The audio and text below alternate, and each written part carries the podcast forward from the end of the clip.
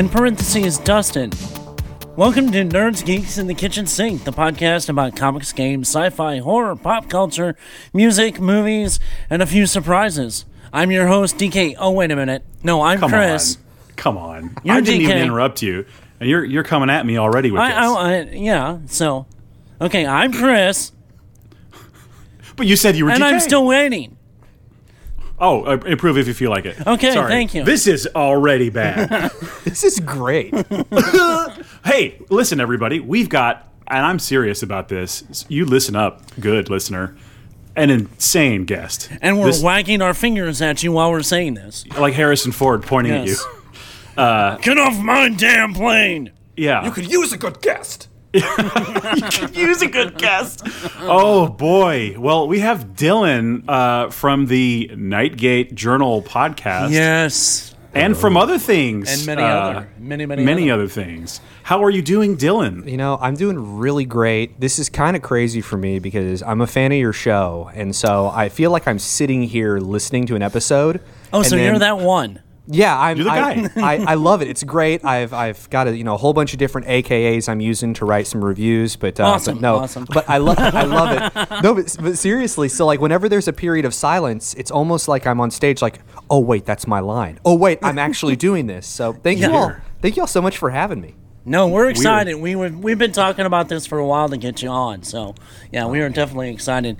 Your uh, the Nightgate uh, podcast has been one of my favorite here recently. so, and uh, Truly, I know. Truly, I know Dustin and I both have re re listened to it. So, Oh, man. Yeah, We're two It was very big for me. It came at the right time. It was just the right thing at the right time. So Right. we've talked about it before, but like, let's just get it out of the way. Yeah. Nightgate is such a good podcast. It's such a good. It's like a horror. Like, do you want to describe it, Dylan? You Sure, could. You yeah, you might know something about it. So I, I surprisingly, I feel like this IP has taken on a life of its own, and uh, you guys probably know. If you've listened to it twice, you already know more than I do.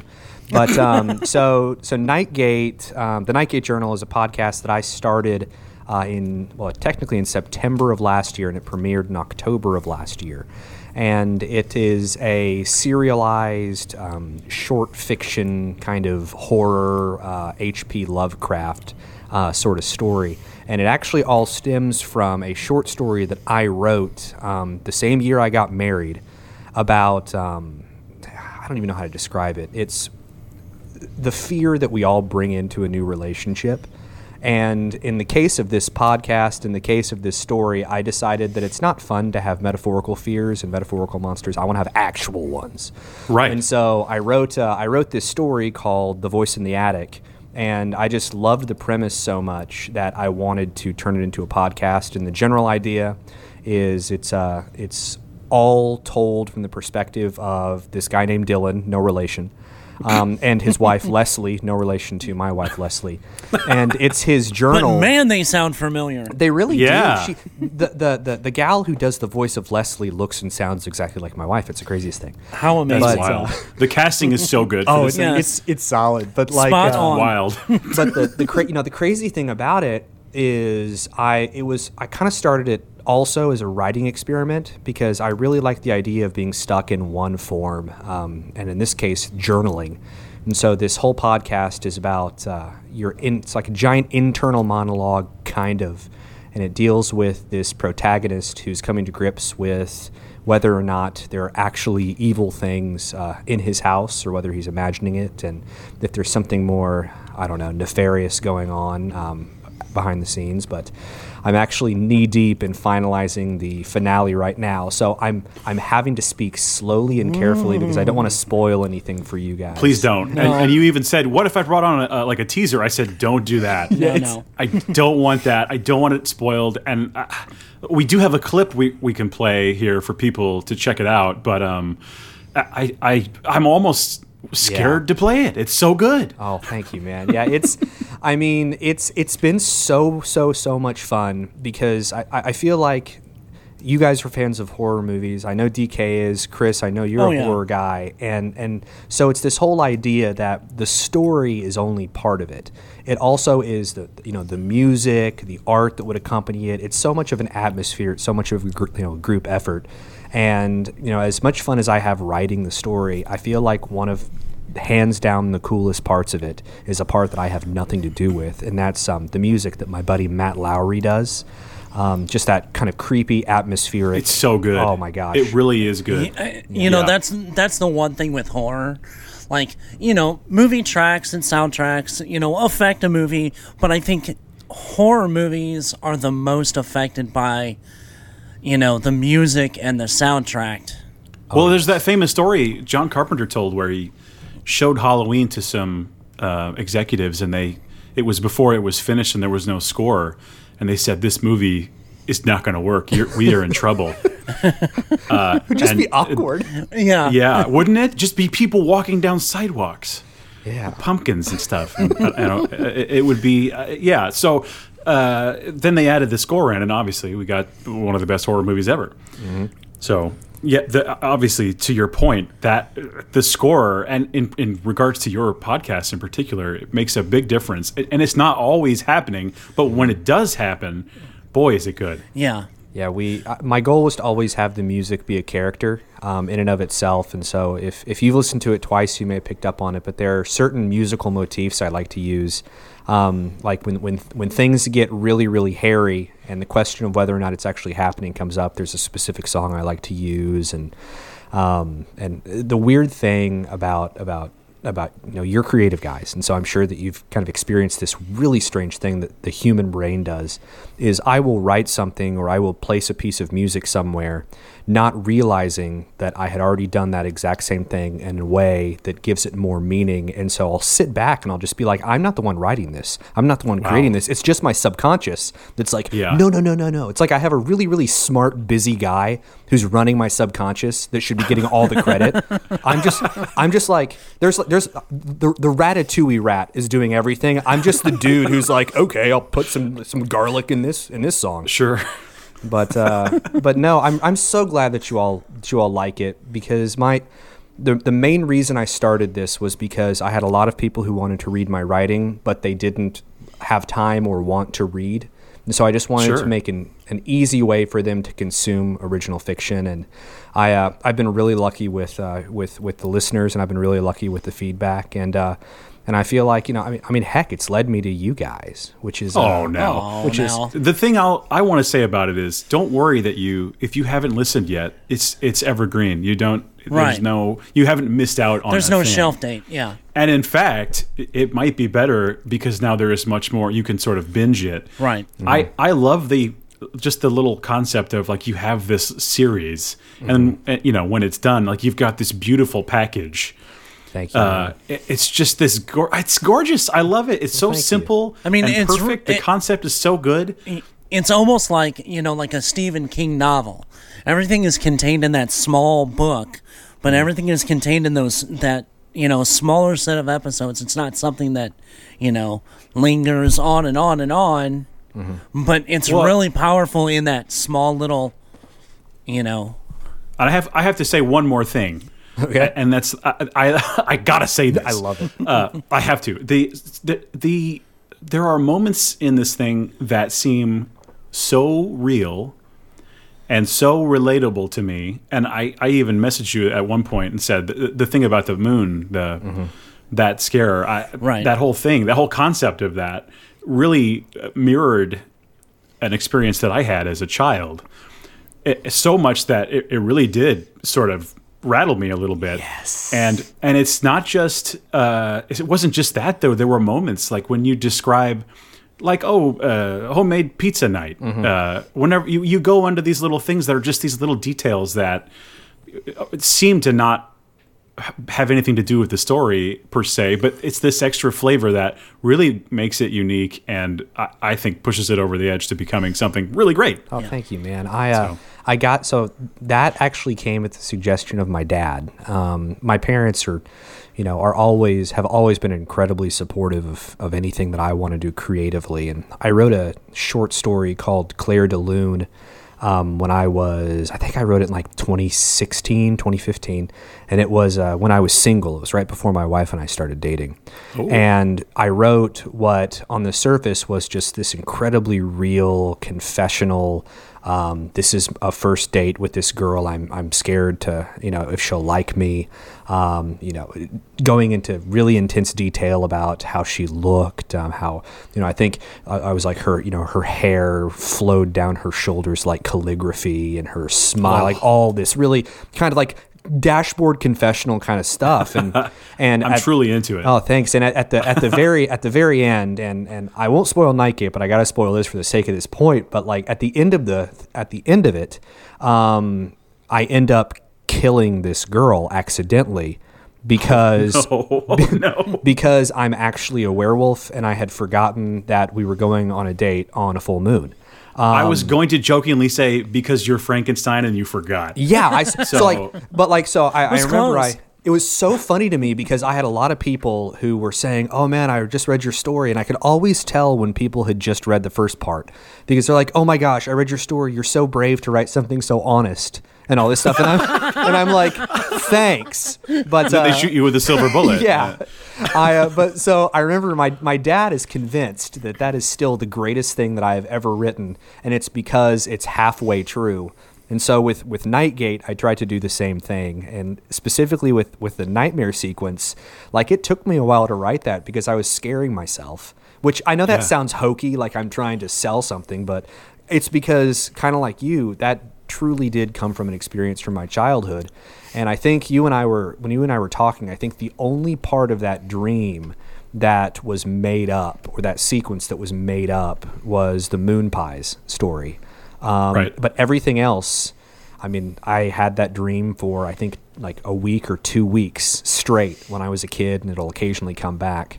Um, Oh, man. And so I, I feel like just human consciousness, we try and say it's a big deal, that it's creative, it's monumental, but I think we're kind of running on the same operating system, um, Sure. all of us. And so I think that, you know, there's a reason why certain horror movies or certain tropes frighten us and it's because there's that lizard part of our brain that still thinks oh no it's dark i should be scared because the predators can get me um, Yes. Right. the- you know like the animal predators not uh, you No, know, Right, actual right. predator. yeah, actual predator. He has his cloaking on. Um, it's scary. hear him. Yeah, he someone's someone's either typing really fast on a BlackBerry or I'm about to get killed by a predator. Um, but uh, but but no, I really really appreciate uh, appreciate it. I um you know I write this stuff for the same reason I I, I do other podcasts, and it's just to kind of um, as a creative outlet for myself. And I'm so glad that someone else, even one person, or in this case, two people, can get something out of it. So I hope that you all enjoy the finale. I'm really excited about it. We So can't are we, wait. yeah. And and in fact, let's play. Okay, I have this clip here. Um, I want to go for the Spider-Man. Spider-Man Is that okay 2, with you? that sounds Yeah. perfect. I like that one. It's got a little music. Uh, it's funny because Chris said we should play a clip. I wonder what clip, and I thought we'd be the ones do, doing the pulling. And then you sent me this, and I was like, "Oh, this is one of the clips we talked about. like this is what we had decided on." I uh, so uh, I love it. Well, it, Yeah. I feel like it can stand alone, kind of on itself. But I guess the only thing that people need to know listening to this is, um, at this point in the story, this is the third episode, the third entry, and at this point, uh, Dylan is convinced that there is a creature without a face that is stalking um, him and his wife. And uh, I'll let you take it away. I'm driving back from getting coffee. Leslie was still asleep when I left. I had been gone maybe 10 minutes. I turn the corner, I see my house. It's daylight. These things don't happen when it's daylight. He's there. Or it's there. Standing at the side of my house. I recognize the dirty black pants. I recognize the ratty black shirt, but something's wrong. His back is to me. Its back. It crouches down, its legs wide, bending at the knee, lower, lower, much lower than a human should be able to go. His body shudders, its body as it dislocates its hips. Its back starts to move and flex and writhe. This can't be a man, it has to be a thing. I see another convulsion as the shoulders dislocate and extend outward and backward. It leaps up the side of the house, crawling like a spider, crawling up the side of my house, crawling towards the large vent just below our roof line, the vent that leads to the attic. I watch it disappear into the vent. Just before it goes, it looks back at me. A concave face featureless. That's the last thing I remember before the collision knocks me unconscious. What an exciting clip! Uh, that is uh, that really was one of the most memorable moments of the of the show. I thought, or one of my favorites for sure. So, Thanks. Well, like you said, that was the one that we had suggested before we had even really talked about what you know with Dylan, what clip to share. So I mean, yeah, it kind of speaks for itself. right? Well, if, if this So- is if this is any hype for you, I so I write in two different ways. I write I outline, but then also I write in big sequences um, that I know I want to you know show up in the show, and two of those sequences were a nightmare sequence, and the second sequence was the uh, thing without a face crawling up the side of my house like a spider. Right. And Yes. the third image is coming in the finale. Oh, Oh, boy. boy. So the hype train. it's wedded. Let's do this. yes. Oh man. Uh, so check it out, the Night Nightgate Journal, anywhere you get podcasts. Right. You you must you must do this. Absolutely. It's it's so good. Well, Um, one last thing on this. The, what I wanted to say is, you know, DK and I have a little bit different taste when it comes to horror. Not much. We still like a lot of the same things. Yeah. But my my the one thing that really gets me, and it was kind of a, um, like I heard this a long, long time ago. Is this it- the hand in the on the light yes, switch thing? yes, Okay. and, and and your podcast really brought those kind of memories up. I heard you know a quote from uh, King talking about the things that scare him the most are not the monster in the room when you turn the lights on, but it's the hand you feel moving your hand to the light switch when you're reaching in the dark to turn the lights on. oh, you just gave me a, you just gave me chills, dude. like that's I like stuff like that.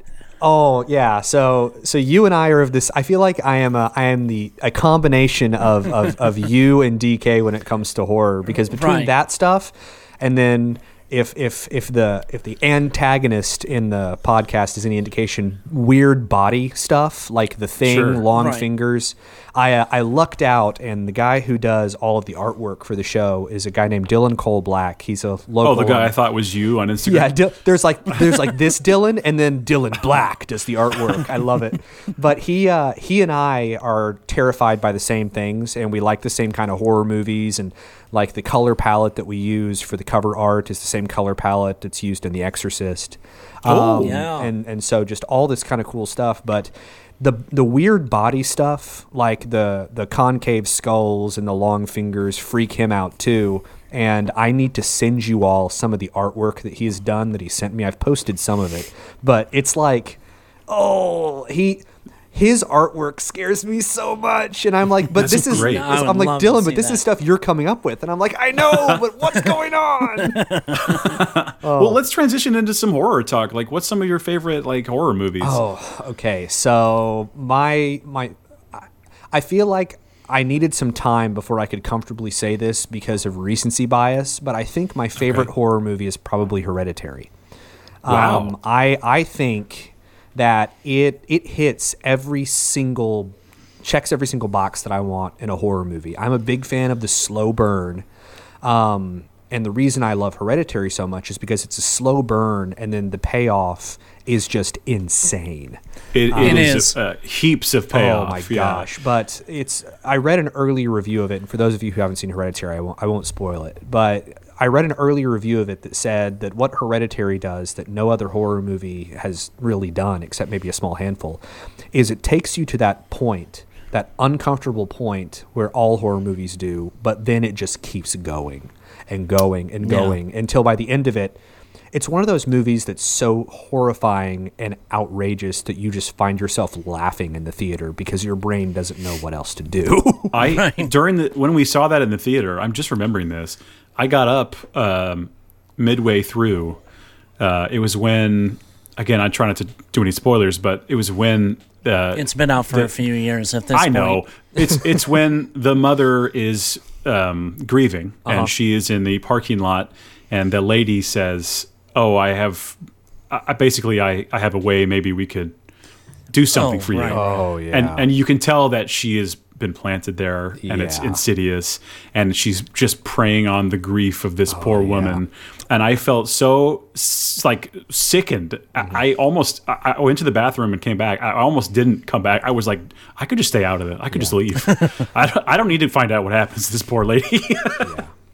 That's but yeah, what a what a movie. That's- I, I, I would agree with you. It's it's like a one of the best we've gotten in a long time. Yeah. it's something beautiful that horror is doing now because you know they talk about this a lot so dk and i are both big fans of and patrons of the with gorley and rust podcast um, shout out to best. to paul and matt we love you all you're responsible for this for this podcast episode right now um, but you know they they cover all these old horror franchises and it's interesting because when you watch movies from these different eras you see that you know it kind of flows like i feel like the horror we're getting now is kind of like the horror we were getting in the late 60s early 70s I would um, agree. kind of like you know the rosemary's baby kind of slow burn psychological For sure. um, and i feel like what really kicked it off was the babadook which took a very very human idea of you know postpartum depression and all this kind of stuff Sure.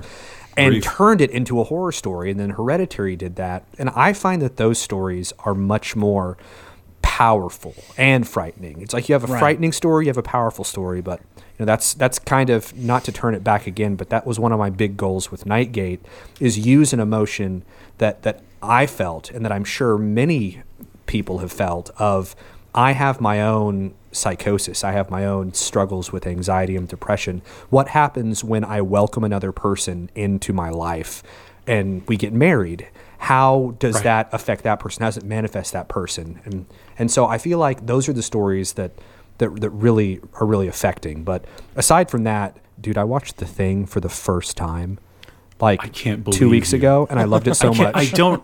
I'm so. I'm honestly jealous of that. it was so good. I watched it twice in t- like two or three days, and I oh my gosh, I love it so much. But I can't believe it. I, I, I just I wish there were more classics like that mm. that I could go back and, and see for the first time. So I don't know if you do this, but I've I've started to do this thing where I will go way out of my way to not think about or or watch certain movies for like a long time, mm-hmm.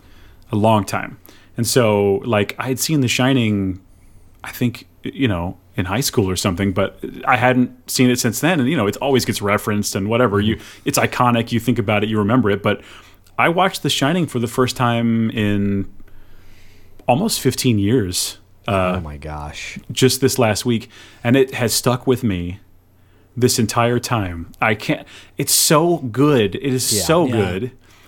I just I, I forgot. I, I I knew it was amazing, but it was just like one of those things where until I was experiencing it again, I, I just forgot that the power that that movie has and the beauty of that movie and Yes. the craftsmanship and just I could go on and on. It's like I, there's a reason why it's one of the best. oh yeah. I uh, and, and Chris, I get the impression on the show and just on this episode today Hmm. that, that you and I are kindred spirits and that we're both big Stephen King fans. Absolutely. Did you like I Doctor actually- Sleep? I was just going to talk about that because, Mm-hmm. ironically, you know, DK was talking about not having seen The Shining in a while. Mm-hmm. I hadn't seen it in, a, in quite a while, at least a minimum of 10 years. Oh man, But when Doctor Sleep came out on satellite, I sat there and watched The Shining and then back to back to Doctor Sleep. oh yeah. I liked it a lot. I, I thought gonna it, do that. I thought it harkened to a lot of the old movie, Uh-huh. but with some new. I mean, with some new twist to it, which I liked. I haven't seen it yet. Oh, I'm planning on watching it I this think weekend. you'll like Oh, it. dude, I, I really think you'll like it. Yeah. I'm very excited. It's uh, Uh, it's so he good. is Uh, Yeah. oh, what's what's the director's name? Mike Um, Flanagan. Flanagan. Flanagan. Flanagan is like the boss. I've praised him many times on this show, but Flanagan, oh man, I can't wait. I just want him to do everything. I uh, Give it, give it all to Flanagan. I so this this might kind of fit into kind of nerd news. It's not new, um, but it's related, and it makes me so sad. But for a while, Flanagan was slated to direct Revival, um, Stephen King's Revival, Right. and he's been removed from the project. I I mean, he still has other stuff coming out. Like I think he has a new show. Um, coming out for Netflix. Oh, what is it called? It's not Black Mass, but it's something like that. I just read about it, and he's got um he's got Nancy from Nightmare on Elm Street Yeah, as the, the um, lead. Um, I'm calling it Bad Priest in my head because that's basically what it's about. But uh, but I I can Bad Priest. Oh, but Mike Flanagan I think is an absolute godsend in the horror industry right now, and I will watch. I, I can seriously watch, and there are very few shows I can do this with, but I can watch The Haunting of Hill House on a loop without stopping. Like it seems so in line with everything you've said. like right. I'm not. That's not surprising at all. oh, it's so good, dude. The music, everything. yeah, But but what are some of you guys' favorite horror movies? Chris. Um, well, I mean, you know, I've said this in ad nauseum that uh, The Exorcist is probably one of my favorites of all time. Sure. I mean, just for the fact that, you know, my uh, location to close of the actual happenings. Oh. So, Yeah, we're from we're from the area. Oh my gosh. Yeah, and you've had, Chris. Am I wrong? But you've been to the hospital. I, at some of the stuff. Yes, I have been to the hospital where some of the stuff is, and I've actually been to St. Xavier's, which is um, right there at St. Louis University, where the rector. Saint Xavier's. I, I thought that was a school for gifted children. no, that was just Xavier's. oh, okay. My bad. Gifted youngsters. No, s- yeah, no. St. Xavier's is the church that's right there at St. Louis U, and which is connected to the rectory. That a lot of things happened. So It's wild stuff. Yeah, That's crazy, dude. I think Exorcist is also one of my favorites. It, I don't think any movie scarred me more. I, I Exorcist gave me an actual problem. Fact. Uh, like I mean, like that's- a real deal. yeah. Uh, if I saw a photo of Linda Blair in the makeup, I, I would like have a break. Oh, It was it was rough. It- my friends would just like email me a photo of her just to see my reaction. hey, come here. I want to show you this on the computer, and I would fall down. So Well, I mean, it was you know- it was brutal. Yeah, I was Uh, gonna say I became a huge Max von Sydow fan. Yeah, well, From the, the- thing yeah. was that that mm-hmm. that turned into an obsession where I thought if if I give it more of my attention and more if I learn more about it, maybe I can kind of take some of the power back. Mm. So I I kind of delved very deep. I read the book when I I think this was I was in seventh or eighth grade. um, it it destroyed me. I, I thought, oh, maybe if I read the book, it, I, I will sort of you know gain some control back. I'll, I'll understand more, and then I, it just frightened me more. Right. Um, so what I then would do would be I would watch documentaries and I would I would you know read about the making of and just like learn you know just to solidify that this is just a movie these are just actors everything's fine it's scary looking and I wanted to know why it was so scary to me so learning about the makeup and the, all the Right. on set things that happened and it, there's just so much stuff with that movie um, so I, I I had to like uh, kind of heal myself on that one Now, if you really want to get yeah, if you Yes. really want to get scared after watching that and learning about the real possession, Mm-hmm. Um, Troy Taylor's book, uh, "The Devil Comes to St. Louis," oh boy. and he he actually interviewed the the boy's name is Roland. The real life boy, his name is Roland, Oh my and that was just released in the last because he just passed away because right he just passed away because they couldn't release his actual name. He didn't want to be. He didn't want to be uh, paraded around. Yeah, or- he or just passed away, and I know Troy is writing some new stuff to put back into the book since he wasn't able to. But I really, if if you love that movie and want to know what really happened, this Oh, is yeah. he goes through detail. Remember, there was a uh, there was like a uh, Timothy Dalton. Yeah, it was like, called Possession. special? Yeah, no, it was a movie. It was called Possession, yeah, and, I, and it okay, I remember seeing something like this. right. yeah. that and that was based on the quote true events, Right. Oh, man. right, Right. That I think that might be something I'm going to rewatch. Right. Um, I know Dylan, you can't watch that right Oh my now, and I gosh. No, apologize. do you want to do you want to explain that? So I feel like you know talking about The Exorcist and, and Catholicism in a way is a perfect pivot to I'm not Catholic. I was raised Episcopalian, so we have all the fun stuff and then only the bad stuff if we want to have it. And uh, my wife and I decided this this year that we you know we always try to give up something for Lent just because why not? And I was telling DK off mic that I made the stupid decision of giving up all TV, including video games. Um, for Absolutely for Lent. insane. That's a rough 40 days going to Oh, be. dude, it's it's rough. I will tell you this: I've gotten so much more time to read fantasy novels. Like Okay. I'm uh, I'm reading through the Red Rising series right now by Pierce Brown. Highly recommend Okay. it.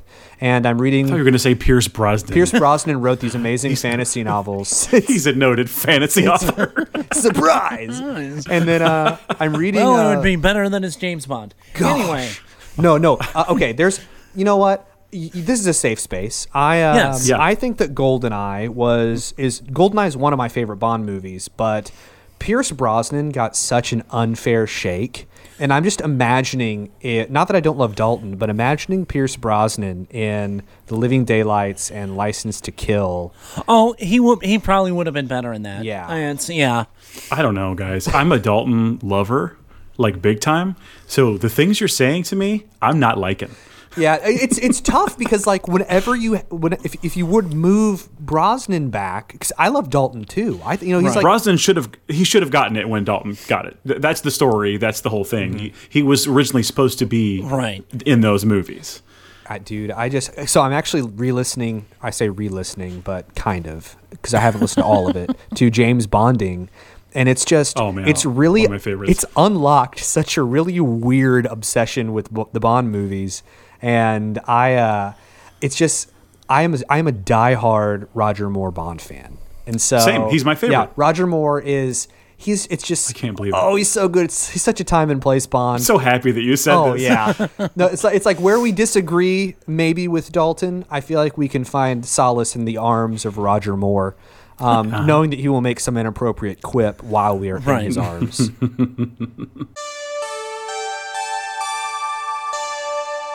Chris, do you have any newsy things you like to? Well, I know they announced like the tentative dates again for Marvel movies.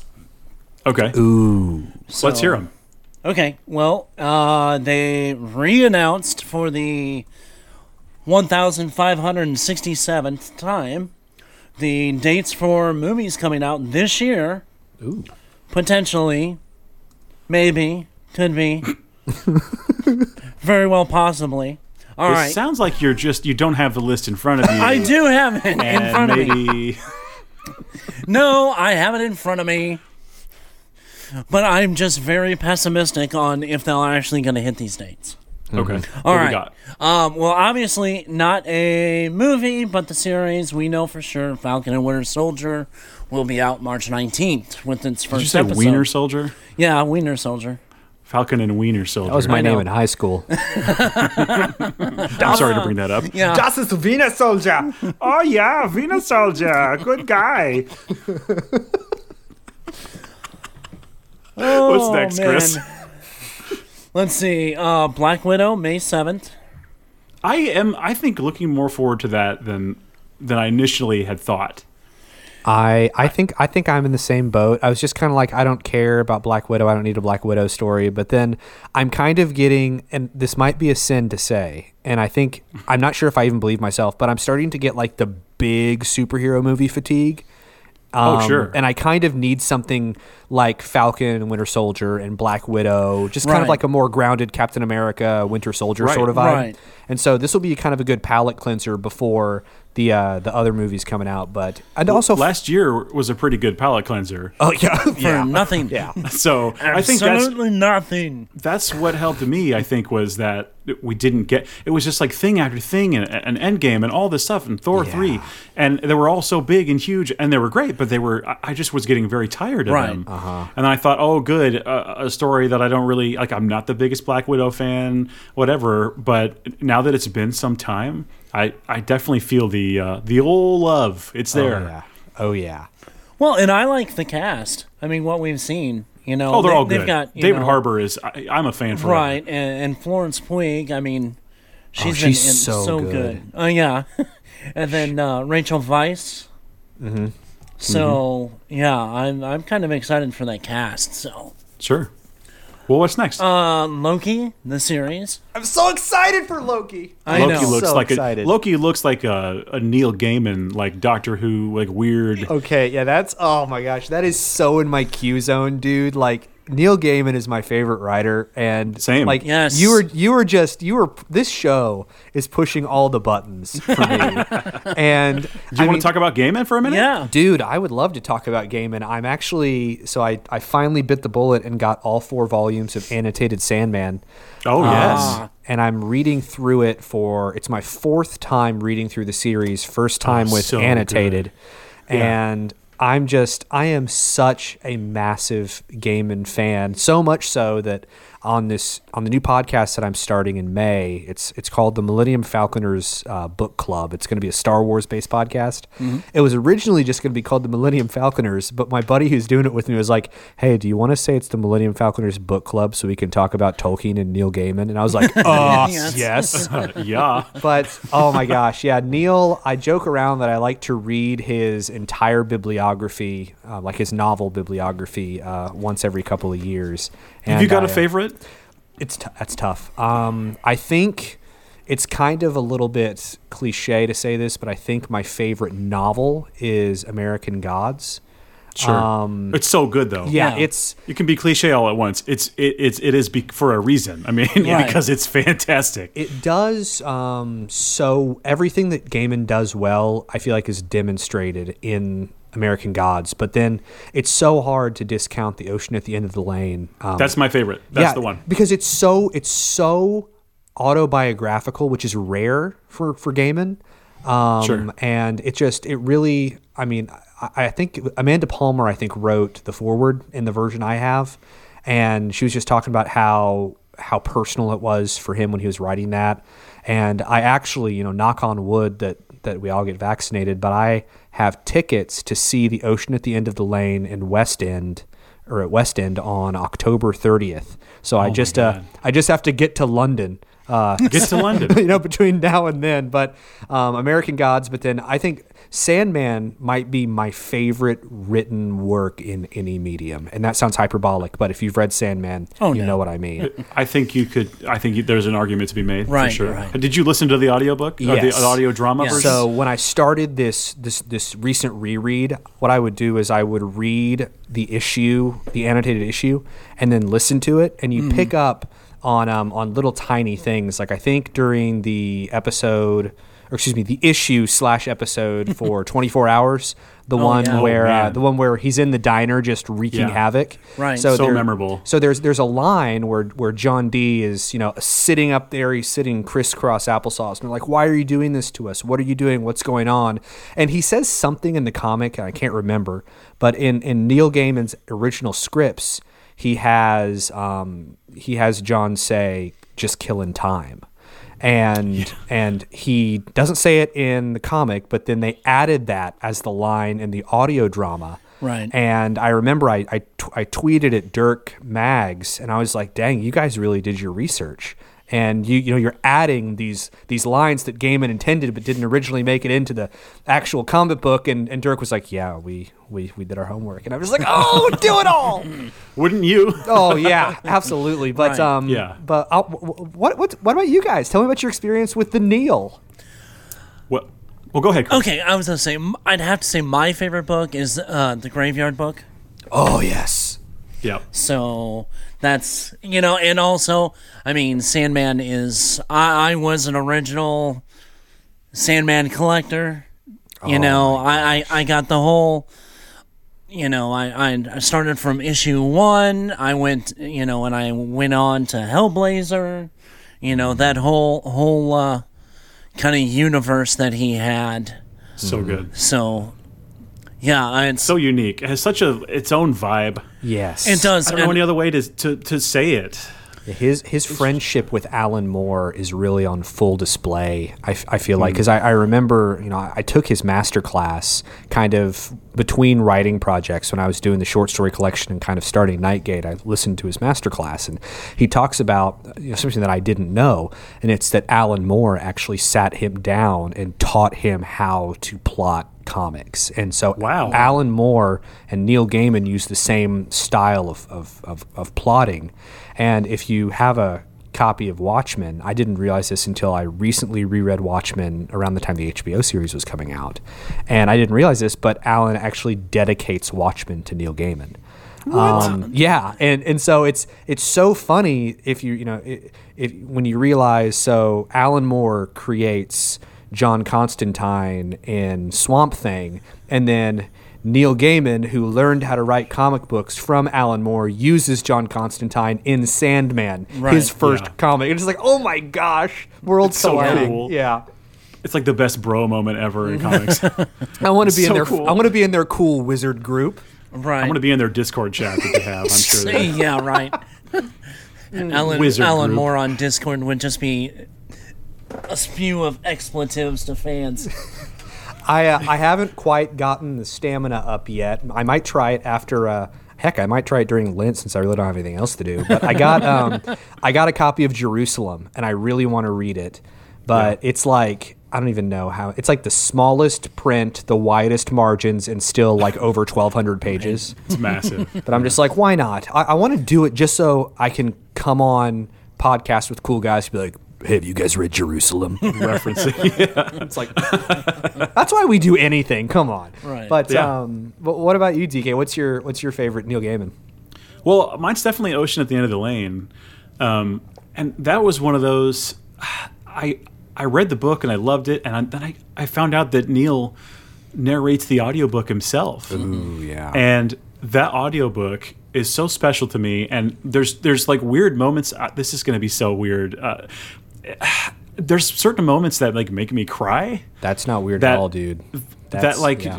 probably like a, I don't- I don't think a normal person would but there are certain things that he says and the way he says them Mm-hmm. in particular in that audiobook that just like get they get to me like to my core Mm-hmm. so th- i'd listen to that every uh, sometimes i don't know maybe once a year I, I listen to it pretty often and i it's just so special to me. So I, I like everything everything neil that i've read has been i've been a fan of so.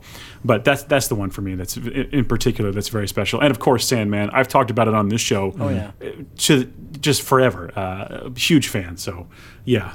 Neil gaiman is my dude. He is the man. Um, absolutely. And wouldn't it be so cool if I was like, and actually, I have a surprise for you all. and then Neil Gaiman, hello. Thank you for listening to my audiobooks. I- Books. oh yes you nailed this Yes. It's all about you have to be a little quiet, reading in the shade.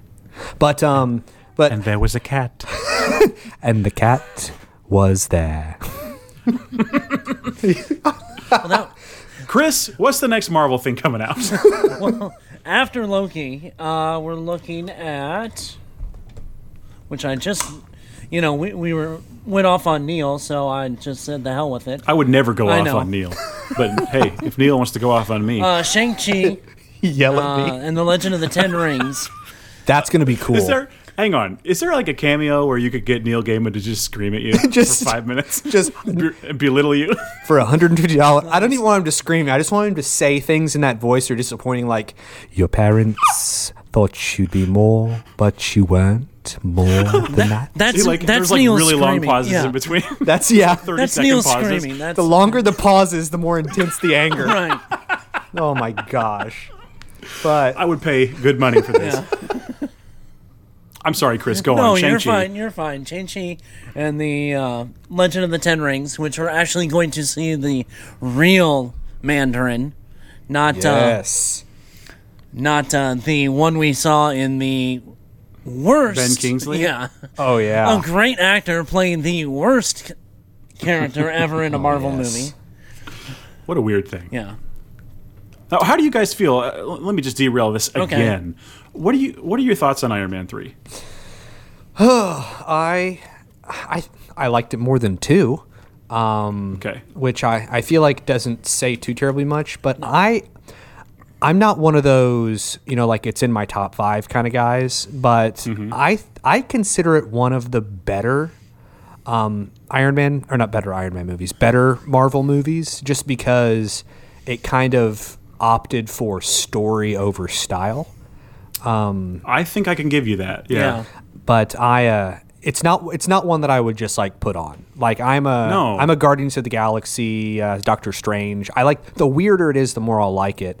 Um, but I I kind of liked it, and it was oh it was Shane Black, right? Right. Yeah. Yeah. it was. Yeah, and Shane Absolutely. Shane Black is when he hits, he hits hard, and he's Yep. he's amazing. And so I was a I was a fan, not a not a not a stan, but a fan. Oh. I'll say it that way. Fair enough. I was just wondering because I go back and forth on that movie. I, I watched it. The, the most recent watch I did of it, I I did enjoy it more, and I thought, why did I feel so strongly not into this movie before? I, I- but I really enjoy. I like watched it in a hotel room. Not that well. Okay, it was like two years ago, but mm-hmm. uh, I was like, this is so fun. Like, why why did I not? Well, let's be like honest. this? It's a it's a tale of two movies in the same movie. You know, if you Yeah. split up like half of it, it would be really great. well, you have the and then you can take thing. yeah, and you can then take you like half of it Mandarin out. Yeah, and it's it's I I think some of the story is kind of convoluted. You know, it's kind I of think a, Guy mished Pearce up. could have been a better villain. Yes, I think he could have been a, a And I don't better think it's villain. his fault. No. But I- uh, I don't know. and it did do some fan service, getting to see all the different armors, you know, those Oh, kind of things, you know, and that had some good, you know, typical Marvel one-liners, you know, near the end. But I, it's, you know, it. I know we do a ton of lists all the time on here. I Uh-huh. wouldn't. we love lists. We love are lists. great. Would it, would it be in my top f- five? No, but it wouldn't be in my bottom five either. It's definitely in my top three Iron Man movies. And considering it was, you know, were, talking about Shane Black, I think we should give it a little bit of extra, you know, an extra boost because it was directed by a guy who was in the original Predator.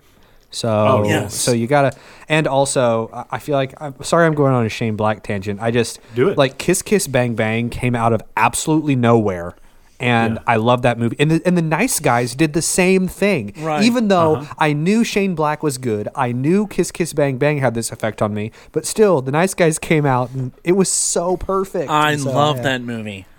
Yeah. I mean, who would have saw that coming with those two together in a movie? No, not me. Not me for sure. But I, uh, yeah. So fan, but not a stan. Not in my bottom five, but not in my top five. Right. Are these all hashtags? Yes. Don't forget to like and subscribe. Yeah. Chris, what's next? Uh, the Eternals, the long-awaited Eternals that we've seen Yes. nothing of, other than some character art. Yeah, Kumail Nanjiani's abs. Oh my gosh. So, okay, my brother-in-law and I are in a text group with with he he and his buddy do a podcast on Dwayne the Rock Johnson and his filmography. That's absolutely hilarious. Oh, that sounds great. Shout out, shout out to Rock Talk. Um, Yes. But but as soon as all those Kumail pictures came out, we were having the discussion like, is it possible for him to be too buff? And and we we're looking at those pictures, and I'm just kind of like, I'm not sure if it comes from a place of jealousy or not, but I'm just like, dude is so like he's scary jacked, and uh, He has no. Yeah, why? It's not fair, Kumail. yeah, it's like Come on, you're supposed to be the chubby guy from Silicon Valley. What's going on? Right. You're hilarious and you're buff. Yeah, it's not fair. It, it, you- One or the other, buddy. Leave leave some for the rest of us, please. Do you think? Do you think he'll, he'll no longer be funny that okay? because That's he's now jacked? that's where our conversation went. Right. It's this whole idea that as soon as it's like uh, it's like the Jonah Hill syndrome. When he lost all that weight, he wasn't funny anymore. You know, good for good for him. Um, I'm all about pro body image stuff, but if you market yourself as like the chunky kind of funny guy, and then Right. you lose a whole bunch of weight, I mean, I feel like you're going to lose some of that appeal. But it's the Drew Carey syndrome. yeah, yeah. Oh, Drew and skinny Drew Carey freaks me out. He's kind of like skinny Penn Jillette. I saw, I saw an ad, a Facebook targeted ad, and it was skinny Penn Jillette, and he looked like he was made out of like like dog's ears, just like velvety dog ears. no. It was oh, it freaked me out. Oh, but uh, but but because everything in the universe rhymes, I now have to bring it back to Neil Gaiman. Did either of you read his Eternals comic? No, No. I didn't even know he did Yeah. one. Yeah. He, What? So he wrote. It was kind of like a a. It wasn't a real reboot because I feel like Gaiman doesn't really do long form series anymore. But he Yeah. wrote just like I think like a six eight issue series on the Eternals. Um, kind of bringing it back into the Marvel universe, and I think it came out and took place surrounding the events of Civil War One. Um, Oh, one of my favorites. yes. Yeah, yeah. I went so crazy for. I was in a band at that time, and we were touring, and getting those Civil War issues as they were coming out was like helped keep me sane. Right. That, You know, when I was like in a van with a bunch of dudes. I still remember that cover where it's like Spider Man at the press conference and like about Yes. to take Yeah. his mask off and Yes. oh, Civil War. You see, it's so weird nowadays with all these MCU movies because like this used to be stuff that you and your nerdy buddies would get together and be like, okay, can you believe you know Thanos found all of these all of the stones to make the Infinity Gauntlet, and now you have like people who are sitting there, you know, with their uh, hundreds of thousands of followers on TikTok. It's like they'll do a twerking video and they'll do a, all right, so what do you actually think is going on in WandaVision? Let us, let me know in the comments. and I'm like, yes. how dare you? That's my, that's my thing. You're on my turf, Yeah. buddy.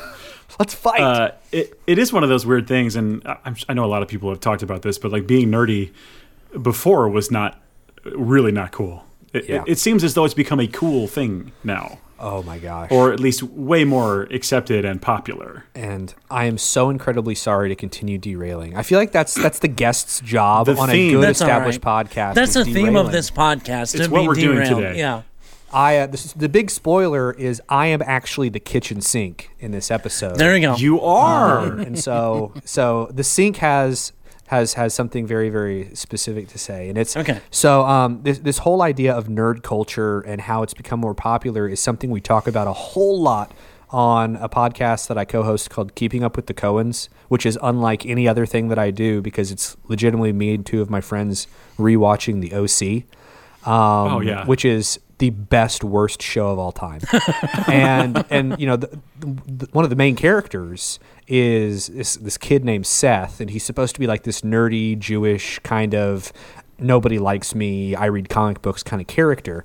And a weird thing happened when the show came out is he ended up becoming the heartthrob of the series rather than like the brooding bad boy. It became this nerdy, skinny Jewish kid. And he is partially one of the reasons why, you know, all these comic book things are not like all these guys would watch it. They'd be like, "Oh, comic books aren't nerdy, I guess, because all these girls like him, and so maybe I'll read some comics and see what happens." And so we like, Wow. we did a whole like hour long episode It analyzing like a social it. phenomenon. Yeah, because like the, the they made him seem then like the only equivalent I could think of for now, and I'm not passing judgment because I am this guy, but like the only equivalent now to what he was supposed to represent in like 2003 is like a Magic the Gathering, World of Warcraft, Final Fantasy 14 uh, kind of anime weeb Right. kind of thing. Um, Definitely has a fedora. yeah, yeah, like like you know, um, maybe even go as far as being like a 4chan poster kind of kind of thing. Like that was the kind of nerd that he was supposed to be, but because he was cute and could skateboard, you know, it's uh it's just so weird because nowadays when he's when they when they're on the show and they're talking about he I'm taking him to a comic book convention. Oh my gosh, that's so nerdy. And I'm like, dude, have you seen Comic Con these days? I was gonna say. It's like yeah. you're you're making you're making fun of him for reading Justice League, like Snyder cut, bro. Like what's going on here? oh, But uh, but anyway, We have a lot of thoughts about the Snyder. Yeah. oh boy. But uh, but we don't need to get into it. no. but that's that's the that's kind of the caveat is it's so different being nerdy now than it was. Sure. You have to try to be nerdy. It's like it's like failing out of elementary school. You have to really try to do it. yes. But, yes. but Well, the thing, the thing too is like now there's so much more content just in general, Right. and it's so much more accessible because of the internet. Yes. and because any old person can do it, like we're doing it. Mm-hmm. Uh, it it's just one of those. It, it was not possible. yeah Before. it's become a term of endearment and so much so that you have this entire subculture of of of entertainers who were like, and I won't name any names because I don't want to turn anyone turn anyone off, but it's this whole idea of like, I'm such a nerd. That's my thing. I, that's my brand. I'm a nerd. Look at all of these multi-million dollar properties that I actually love. Like, I'm a nerd. I like Lord of the Rings, or I'm a nerd. I like Yeah. Marvel, Yeah. and I'm like, congratulations. It's like I know everyone else who likes Marvel too. But sorry, my I, Yeah. I, I almost tripped falling off of my soapbox there, but No, no. my, uh, my digression is ended. All right. No, as someone right. that you know was early teens in the mid '80s Mm-hmm. and was into all this, yeah, I mean it's it's almost condescending sometimes at these, you know, you get these, you know, influencers and celebrities Oh, are like, oh, I'm so so much into this, and I'm. It's like, dude, just shut up. Yeah, I, I walked so you could fly. okay? exactly. right. I got beaten down and had to crawl back into my hole for a while just so you can be, you know, Yeah. Do your TikTok dance. Oh, right. Yeah. Exactly. Dance for my amusement. Get You know, those but there- likes. yeah. There's legitimately some of those guys that I think uh, Joe uh, Maglinato, I think he is like a full on nerd, always was. You know, he just happened to be a big athletic guy. Yeah. Oh, hang on. Is it? Are you talking about Joe? Is it Manganiello? Uh-huh. I don't know how to say his I- last I can The never actor guy? pronounce it. True Blood. Yeah. Yeah. He uh, he's a big D and And, D and, guy. and Raimi Spider Man. More importantly, oh yeah, he's Flash Thompson. Yes. isn't he? Mm-hmm. In, in, in the Sam Raimi Spider-Man, but isn't he? He's also in that Pee Wee Herman movie where they sort of have a bromance that it's the best. oh see that oh, Pee Wee yeah. movie? yes. Oh, that that movie is so funny. But like Paul Rust is in Yeah. it, Paul's in it. I'm, Yeah. I'm, I'm gonna watch it. Oh, I can't watch and, it. and No! possibly wrote on it. I don't know if he wrote on it as well, but he he like uh, he, he's one of the guys in the diner at the beginning. You'll see him. It's very, he's very funny. I feel like uh, I feel like Henry Cavill is that way too. Yeah. oh, for sure. because you know, Come on. because Yeah. even before his whole you know I'm building my own PC on on Twitch kind of thing, he I remember when they announced him as Geralt of Rivia. I, uh, I was reading all these interviews and like he was fanboying over the fact that he got to play Geralt of Rivia because he was a big fan of the Witcher books. yeah. right. um, the books, right. not the games. No, even. not the game- the books. That's Yeah. such a power move, Henry. yeah, yeah. Oh, what a win, yeah. Chris. Is there another Marvel thing coming out this year? The last thing of this year is going to be, and, and I know you're kind of excited for it. I'm kind of excited for it just because it leads into next year Spider Man. yeah. Spider-Man three, Spider Man 3. And we we do have a title now, right? Is what is it? Can't go can't go home. No Way Home. No way home. I love it. Interesting. I love I love it so much. I Spider-Man was always my Marvel hero. Um, whenever I was grow like Brian Michael Bendis's Ultimate Spider-Man is Right, what really yeah. got me into reading comics regularly. And so I've always got a soft place in my heart for Spidey and the fact that all of these other Spider-Men are coming back. That's so exciting to Oh, me. yeah. I'm grinning right now thinking about Yeah, it. Yeah, it's I can't even I hearing like Tobey Maguire is being a diva on set, like all these like behind the scenes things. I'm like, yes, he should be. Well, and what's is funny perfect. is like Tom. Alfred Molina, come yes, back, baby. that's the one I'm most excited for. Yes. Alfred Molina is probably one of the greatest comic book villains that they've had in a long time. Amen. Amen. That and I'm still convinced that even though it's it's crazy campy and you know definitely different than the movies we have now, Spider-Man 2, Spider-Man 2 is probably one of the best superhero movies ever made. Like I prefer Spider-Man 2 over Dark Knight. And I'm a DC like I read more DC comics, but like I still prefer it. I, I there's something about Raimi himself that possesses that that quality of earnest, uh, just trying very hard. Uh, I don't know what how to how to exactly uh, word this, but he possesses the same qualities of Pete. Yes. I think. Yeah. and he's he's a hard worker and he's very truly cares about what he's doing and trying to do his best and that comes across i think in in the direction of the movies and in, when he talks about the movies he apologized so many times for spider-man 3 he's he's i just he's the perfect guy to do that movie Yeah. Yeah. and i'm so excited he's doing Doctor Strange. Doctor Yes. Strange. Yes. He's the perfect guy to do that I was too. I was really really upset when Derrickson um, was no Yes. longer doing it. But you know, I am glad that that Raimi is getting on there and he's going to be the one doing it. Um, specifically because you we know lose you? we tend to forget since he's the spider. Nope. Can you guys hear me? Now we can't. You cut out. Yeah. Oh my Just gosh! Sorry. Well, well, what I would say is like we, we, we tend to forget at least uh, you know the kind of the, the whole millennial generation got to know Sam Raimi through Spider Man, and we Right. always forget that no no he No, did no. Evil Dead. Oh yeah. Yeah, my favorite I movie gonna ever say- is Evil Dead Two and Army of Darkness. Darkness, like together. So uh, yeah, I'm a kind of a Raimi head. so it is funny when people are like the Spider-Man guy, and I'm like, well, he's the Evil Dead guy, but okay. He did I uh, think I- the Great and Powerful, right? I oh, he did. I think I most quote Army of Darkness and probably Ghostbusters as the two movies that I quote the most. You think so? Yeah. Oh my gosh, you guys! I'm going to say this. I'm going to out myself on this podcast, and I want you to know I have never seen Army of Darkness. and so Oh, no. I am I have- going to watch it. I have to go. I, Hang up now. Uh, this never happened. I've seen the original Evil Dead so many times, Right. But I have Yeah. never, I never watched uh, Army of Darkness. And I honest, I, have I seen Evil Dead 2? I think I've seen Evil Dead 2 because it's just basically You a think you've Seen seen. Evil Dead Two? well because this is bad. Well, because This it's is bad it's news. it's evil. It's just it's the original but funnier. yes, that's that's the truth. Yeah. Okay. Then yeah, I've, I've seen I've seen it. I just haven't seen. Um, I remember specifically because those were those movies that you'd go to Blockbuster and you would look at the cover and you'd be like, "Those movies look cool."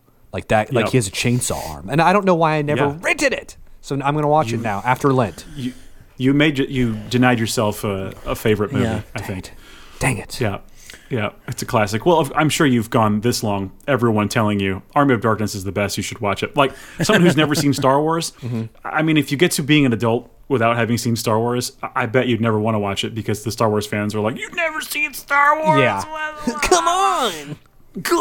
So I get it. Yeah. I do get Mm-hmm. it. But let me be the one that says it nicely. Please watch Army of Yes. Darkness. I will. I will watch it, and I will.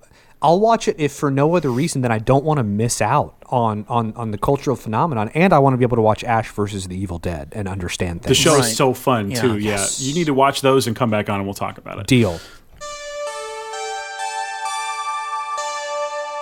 We we we want to talk about uh, some Star Wars, and with all these new television shows and and now movies coming out uh, in the Star Wars universe, we thought it might be fun to uh, to do a little Star Wars talk and and maybe come up with some sort of what what would be our fantasy uh, Star Wars TV show? Like, wh- wh- what would we if they came to us right now? If, if you if there was a knock on your door, Chris, and and you answered the door, and Okay. you uh, you, you it, it wasn't pizza or anything like that. It was it was Kathleen Kennedy, and she said, "Here are the the keys to the Star Wars machine." Would that Uh, be before or after I punched her in the face? You would not punch Kathleen Kennedy. She's fine.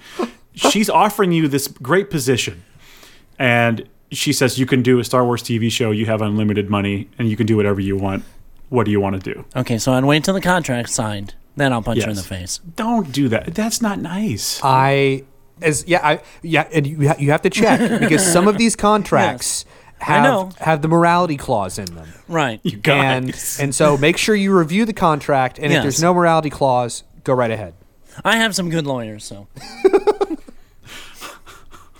so, anyway, who would like to start? Awkward pause. Chris, would you like to start? Okay, I did two, so I'm going to do one and then I'll come back. We'll circle back. All right. All right, one which, you know, I kind of. I had a hard time deciding because I, I, like I told you when we were over at work, I have like several ideas in these things. You know, we're always coming up with stuff. Sure. My first one that I came up with, simply Tag and Bink. Of course. I think we've even said that on this before. Yes. Yes. I, it's wrote, I perfect, like- wrote it a, as the description as this. Didn't we even say like it should be Taika Waititi and it should just be like a fun? absolutely. Oh, go ahead. Don't let me oh step on your thing. I'm sorry. It's okay. No, I mean Taika Waititi should be the the one that's the creative director in this. All right, misadventures of Tag and Bink fumbling their way through the galaxy in the events of Star Wars universe. They're the troopers that broke C-3PO in Empire. They're the biker scouts in The Mandalorian, and the Oops Troopers in the sequel trilogy. Hijinks through the timeline we know so much about, but seen through the eyes of the two of the biggest screw ups in the galaxy. It's beautiful. I love that. It's beautiful. See, I didn't write any descriptions like this. I, was didn't- just going I to didn't- fumble through, I didn't either, DK. Don't worry. try, trying to explain. So, Jon Favreau, if you want my number, you can find me on social media. Hey, Smash that subscribe button, Favs. Yeah, Right. come on, Fav. We know you're listening, Favreau. Oh my gosh. Fav, bro. I I would love that. That would be so fun. Just just a fun, light Star Wars romp Uh-huh. with some comedy and a little bit of heart. Yes. Oh yeah. Well, and like I said, it could be one of those things that it wouldn't even necessarily have to have complete, you know, year to year continuity. Just put them through everything behind the scenes Yeah. in the whole entire Star Wars universe that we've seen already. They can be like Forrest, like almost like a Forrest Gump type thing. Exactly. Oh man, you just nailed it. And Yeah. yeah. It Yep. um it reminds me of oh gosh I can't remember I think they did they did a funny thing on Doctor Who where they had for the 50th anniversary they had all of the old doctors like that were actually hidden in the old scenes and they had a fake movie about them and I thought it was just so good. But the thing that I love so much about this is I feel like Marvel is doing almost a darker version of this with the what if that's coming out I think if I'm Yes. thinking about that correctly and so that's that's kind of the big deal with with Star Wars is so much of it is tone and so many times I feel like people miss that Star Wars is supposed to be fun, supposed to be kind of for kids. And so dude, I would watch Tag and Bink. Okay, but my, sure. my ideal casting for this Go on. would be uh, Brendan Hunt and Jason Sudeikis. Well, Sudeikis already did punch Grogu, so I know. You know, it's perfect. Now, have you Sudeikis would be perfect. have yeah. you ever seen Ted Lasso? Yeah, would he have his mustache in Tag and Bink is the, is Yes, yes. He would have to have it under the helmet. perfect. Oh That my would be gosh. fun. I love that so Yeah, much. that would I'm be fun. I'm down I'm down for it. Yeah. Well, I guess I'll go with my one of my first ones. I have Okay. I have just a bunch of random ones, Right. But um, I think this one uh, there may be some overlap here, but I would quite like to see a Darth Vader show where he is hunting down and eliminating remaining Jedi. Like after Order 66. After Order 66, he's freshly been made Darth Vader. Um, he's got to deal with the Emperor breathing down his neck about getting things done. He's still maybe conflicted a little bit too. Uh, you know, uh, he's still not fully, you know, the Dark Lord as we know him, and so uh, he's got to do things and make decisions. But you know, like ultimately, he'll make all the wrong decisions. But um, it, it would be like, uh, and I'm thinking like pretty dark on Well, the tone here too. I mean, it'll be, it's, you know, not focused on Darth Vader, but do you think the Obi Wan series will kind of be that? I think maybe they'll touch on this, but I'm talking like I want Vader in most of the shots. Right. I want it to be him stalking around on star destroyers, giving people commands, choking people, using the Force in horrible ways, um, terrorizing locals on different worlds, uh, doing duels with Jedi masters, um, outwitting, outwitting, uh, you know. Uh, people uh, you know a jedi who is maybe trying to cloak himself on some foreign world. Uh, there's all kinds of things he could do and and maybe you'd get to see him use all of his skills that you don't normally see vader doing maybe some piloting maybe some even even somehow uh, not not a race but maybe some kind of a, a vehicle chase Yes. but with vader like on a swoop or something Bring Um, it back those Boonta Eve skills. well, right. That's exactly what I mean. And maybe they wouldn't realize that they're dealing with like the master. Oh yeah. Um, so like he, he's go- he would be. I mean, I, I guess you'd call him an anti-hero. It, it, we'd have to paint him in some positive way. I don't know how you would make him likable, to be honest. But um, there's there'd be some emotional core to the show. I, I don't know what it would be, but um, maybe his conflicted inner self, something. But um, I think just his adventures going off and maybe a whole season of him tracking down one particular Jedi Master who has escaped. Like maybe we would see him hunt down a, a surviving uh, Mace Windu and th- maybe they have a duel or something. That would be very cool. So Right. that's my first concept. I love it. Have you read any of the uh, Darth Vader comic? Either the first Oh, one yeah. that came out and then the new one that pa- uh, I think Pak is writing the new one, but Kieran Gillen wrote. Um, Yes. it's so I read the. good. I'm not. I'm not current with it. Uh-huh. I know it's still going, isn't it? Uh, Yeah, so so the, the way the way Marvel did this really strange and brilliant thing where they had one run of Star Wars and Darth Vader that took place between A New Yeah. Hope and Empire, and I now read those. yeah, I read all those, Right. and then the ones that I'm trying to catch up on now that have just been so good it's almost a crime are the new series that take place after Empire. I need to read that. Yeah, it's because you have a conflicted Vader who's just like, okay, this dude's my son. Spoilers. Um, Luke Skywalker's sorry, Luke Skywalker's my son. How do I deal with that? And it's it's just really good writing, and it really shows how much a show like that um, could add to the character. Plus, Yep.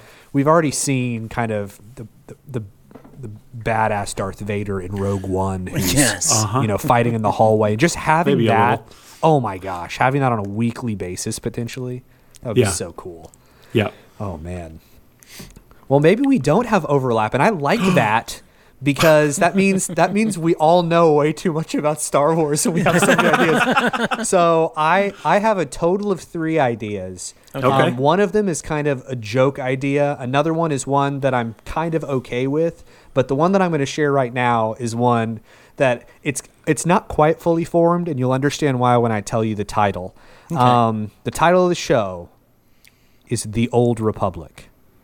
Oh, okay. And so you have, you know, the High Republic that they're covering right now, and that's basically the time leading up to the Galactic Civil War and, and all Right. that. But you know, the Old Republic is what was, you know, started of twenty five thousand BBY.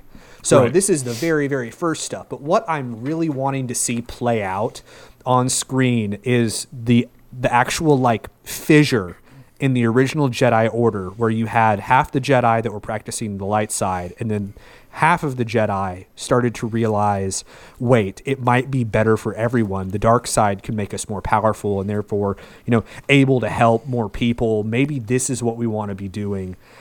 I want to hear that.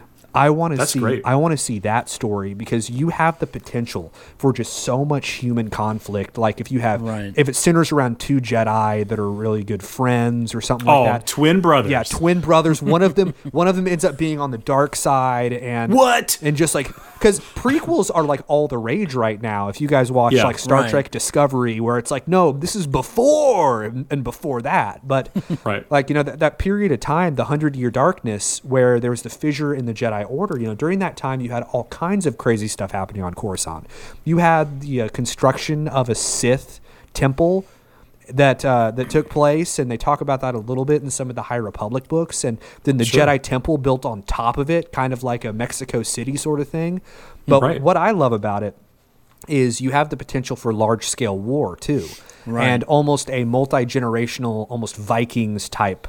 Uh, like the show Vikings type Right. storyline, and then you know later on, whenever you have all these wars, you know I'm, I pulled this off of Wikipedia because as much as I want to know everything about it, I didn't know everything about this, but I'll just kind of read this portion. So at some point, the Old Republic came into contact with the Mandalorian people. Um, the warrior civilization began a series of unprovoked military campaigns against the Old Republic. So you're getting Mandalorian background information. Oh yeah. Um, and then in the meantime, Republic and Jedi forces continued to wage war with the expanding Sith Empire. Um, and during the wars, both sides would construct massive super weapons powered by kyber crystals.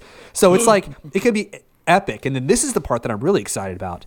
Um, so the Galactic Republic also participated in the Sith Wars, a series of conflicts against the Sith Empire and involving the Chiss Ascendancy. So oh, you could now have, you're talking. you got- my blue boys. yeah, so so you could have that kind of as a lead in. I mean, since Thrawn was well after this, just the introduction of the Chiss ascendancy. So then, whenever the uh, Thrawn shows up, hopefully in the Ahsoka Tano show, um, Yes. you kind of have that tie-in. But I have always always loved the Old Republic, and I want to see it in in canon because there's just so many opportunities. There's almost like Shakespearean level potential for backstabbing Absolutely. and Absolutely. Well, And, some oh. of that was touched on, like in the Legends book, that books Uh-huh. that aren't considered, you know, canon anymore. yeah. But I think John and Dave are kind of bringing that back. So Yeah, I uh, because I, I also I I loved Knights of the Old Republic when I played it. And like honestly, that's kind of the easy one. Is just like just make Kotor, like make that Right. into Right. something. Right. It's so Um, easy. but uh, It's all there. but like I Everyone remember, wants Revan. Oh my gosh, dude! I remember when I watched the trailer for the Old Republic, the MMO, when it came out. It Yeah. was like at that time, it was my favorite Star Wars movie. Was that trailer because it was just so cool? Because you had that Yeah. scene of all of these Jedi in the Jedi Temple or somewhere, just all running at all of these Sith, and oh, oh my gosh, it was just so cool. And I want to see that with the budget that Disney has and the budget they'll allocate to Star Wars. I would love to see that as a show. yes. That's a that would be such an easy win, I think. Right. Ah, yeah, that's great. I want this as well. Oh man. I hope someone's listening. Yeah. Call us. Chris, Yeah. you got another one? Yeah, I do. This is this is kind of the one that I worked on the most, and I'm gonna throw a couple names out here because they've been in other Star Wars movies to see if maybe you uh, got this. Um, it's this is called Guardian of the Order. Oh. Okay. okay. I'm, I'm listening. You're listening, okay? Uh, an adventure series about Lor San Tekka. Anybody Okay. remember that name? Yes. Is it spelled L O R? Yes, Yeah. I think I do. he's uh and, and he play- was yeah, played by Max von Sydow. exactly. Yeah. He says, uh, do you, what does he say? We will begin. To- This to will you, begin to she's- make it right. Right. He says that, but then he also says, to me, she's royalty. Oh yeah. Yeah.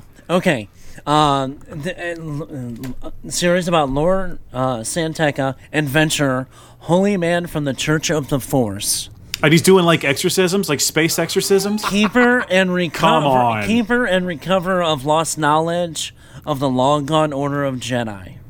This, you're onto something, Chris. On My what- blood's on fire On, right on now. On one of his first expeditions to the planet Jedha.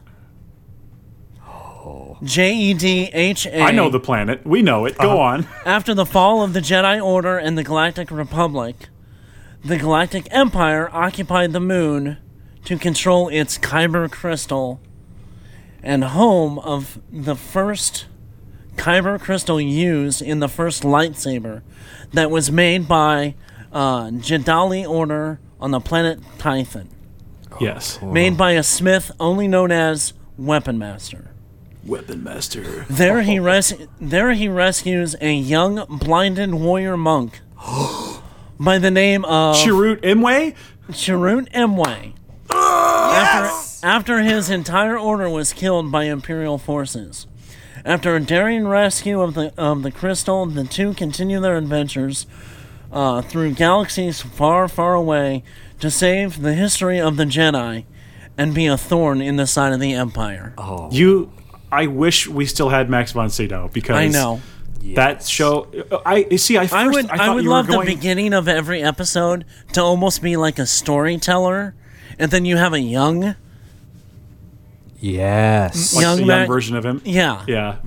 Who? Well, y- y- Yeah. you, you, when you first mentioned it, I thought you were going to say it was like a horror show, no and that he was going to like be doing like this sort of religious, um, like force Jedi like exorcisms and like you know. I bet there's some funkiness that that's in the Star Wars universe where like maybe some dark side spirit or something it could could possess someone. Some and, Night Sisters kind of stuff. you're right. Well. Well, I there's think also a that's actually specific part other can one. also be played in that.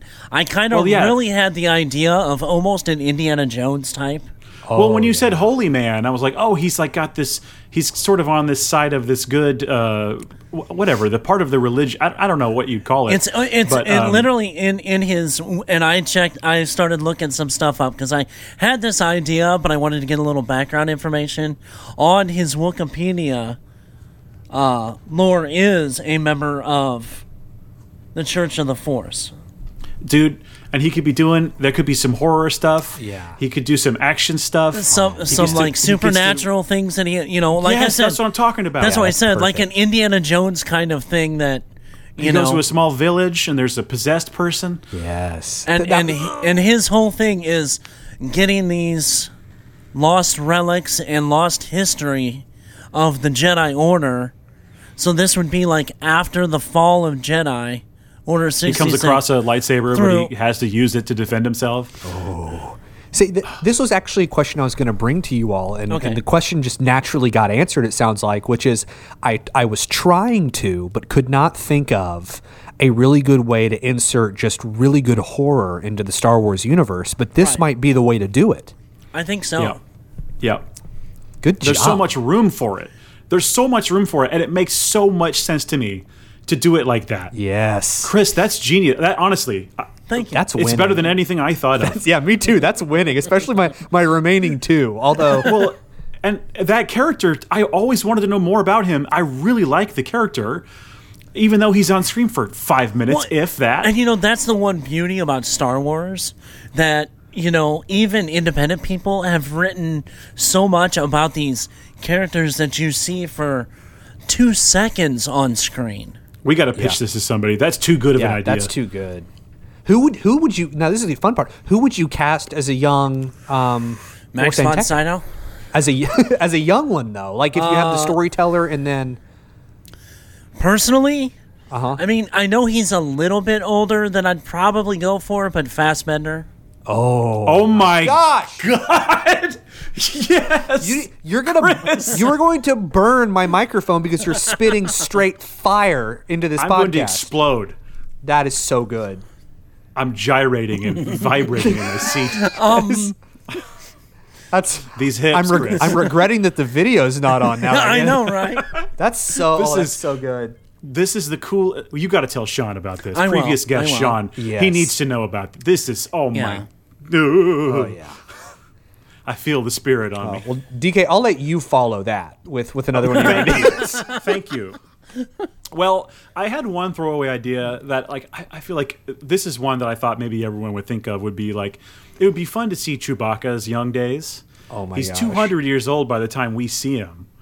So uh, there's a lot of time where you could see like what young Chewie is up to. Like even like teenage Chewie would be cool to see him like maybe who his mentor was Yeah. and uh, see him uh, you know uh, just evolve over the years. That would be fun. But that's not nearly as cool as what you said. So I'm going to skip straight to my third idea. I love Okay. that. Which is kind of a cop out and it's sort of uh, I think people, if you listen to this show, probably could guess what I would say, but um, I would love some kind of adaptation, and it doesn't have to be this exact character or anything like that. But he's so perfect for this: an action mystery thriller, sort of detective style show with some mystical Jedi stuff, starring Corran Horn.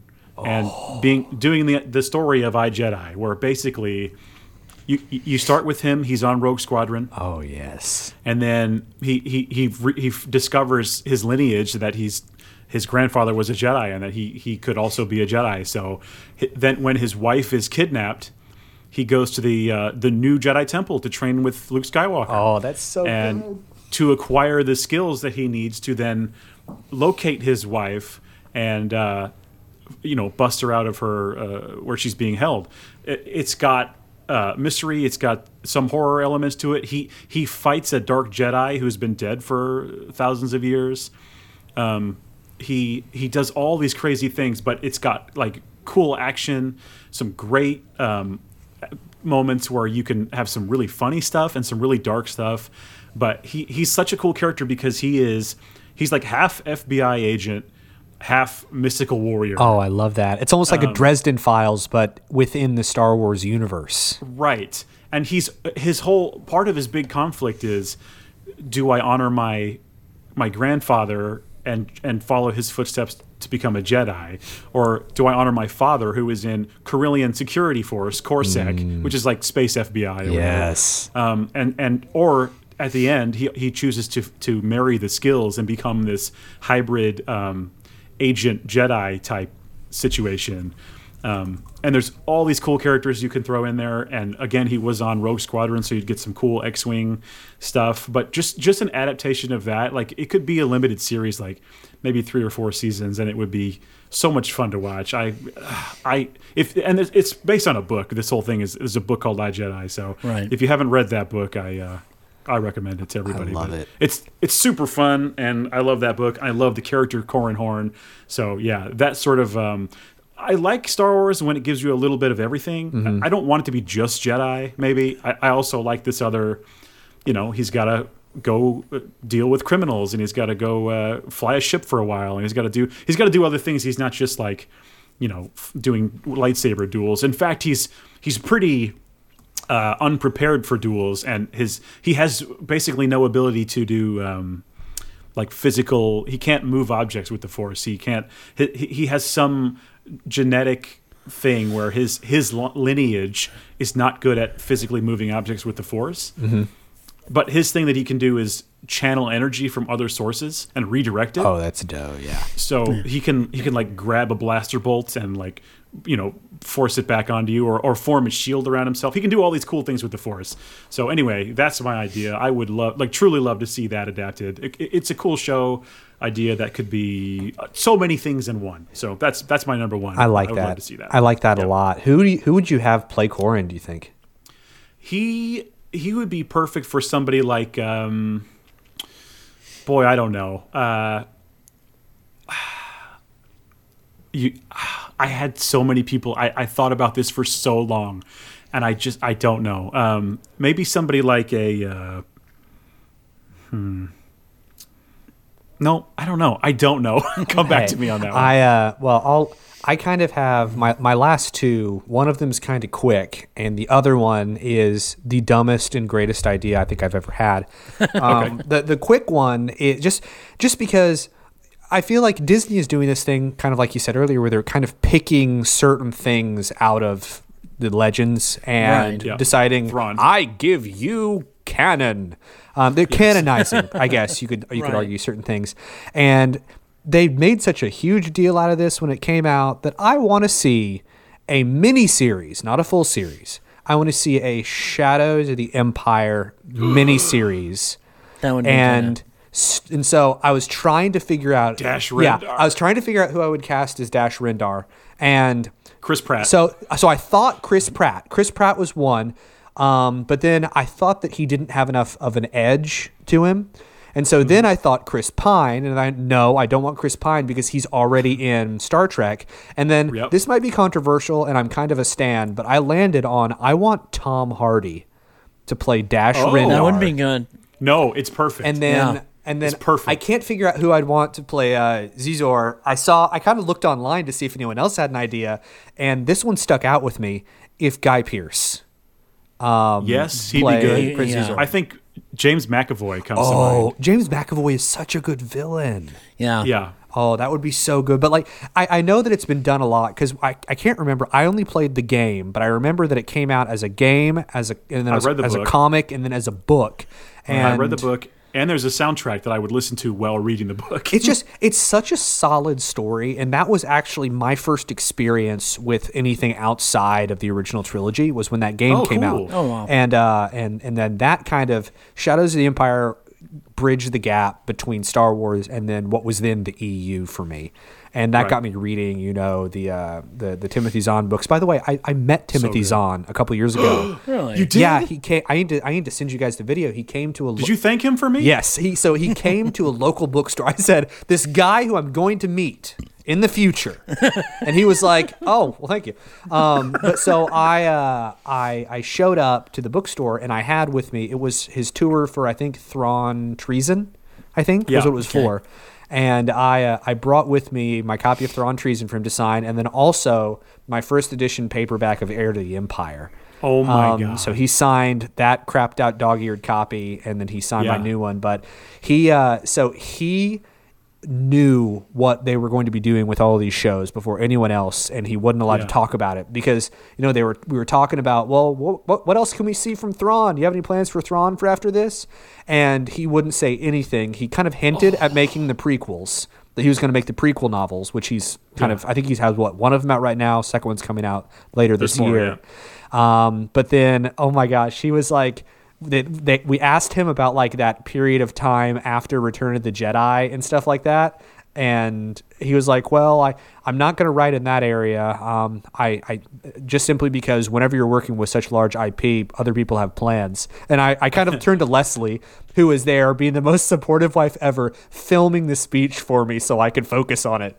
And he goes, and I, I kind of like turned to Leslie afterwards and I'm like, Thrawn's going to show up. They're going to do Thrawn stuff on TV. Oh my gosh! But at that time, He just looks at you and he goes, "This is the way." yeah, and I thought at that time, I thought he was just talking about like doing Thrawn stuff on like doing you know another animated series that focused more Right. on Thrawn. But no, I think that he's going to show up as the big bad in uh in, in Ahsoka. Ahsoka.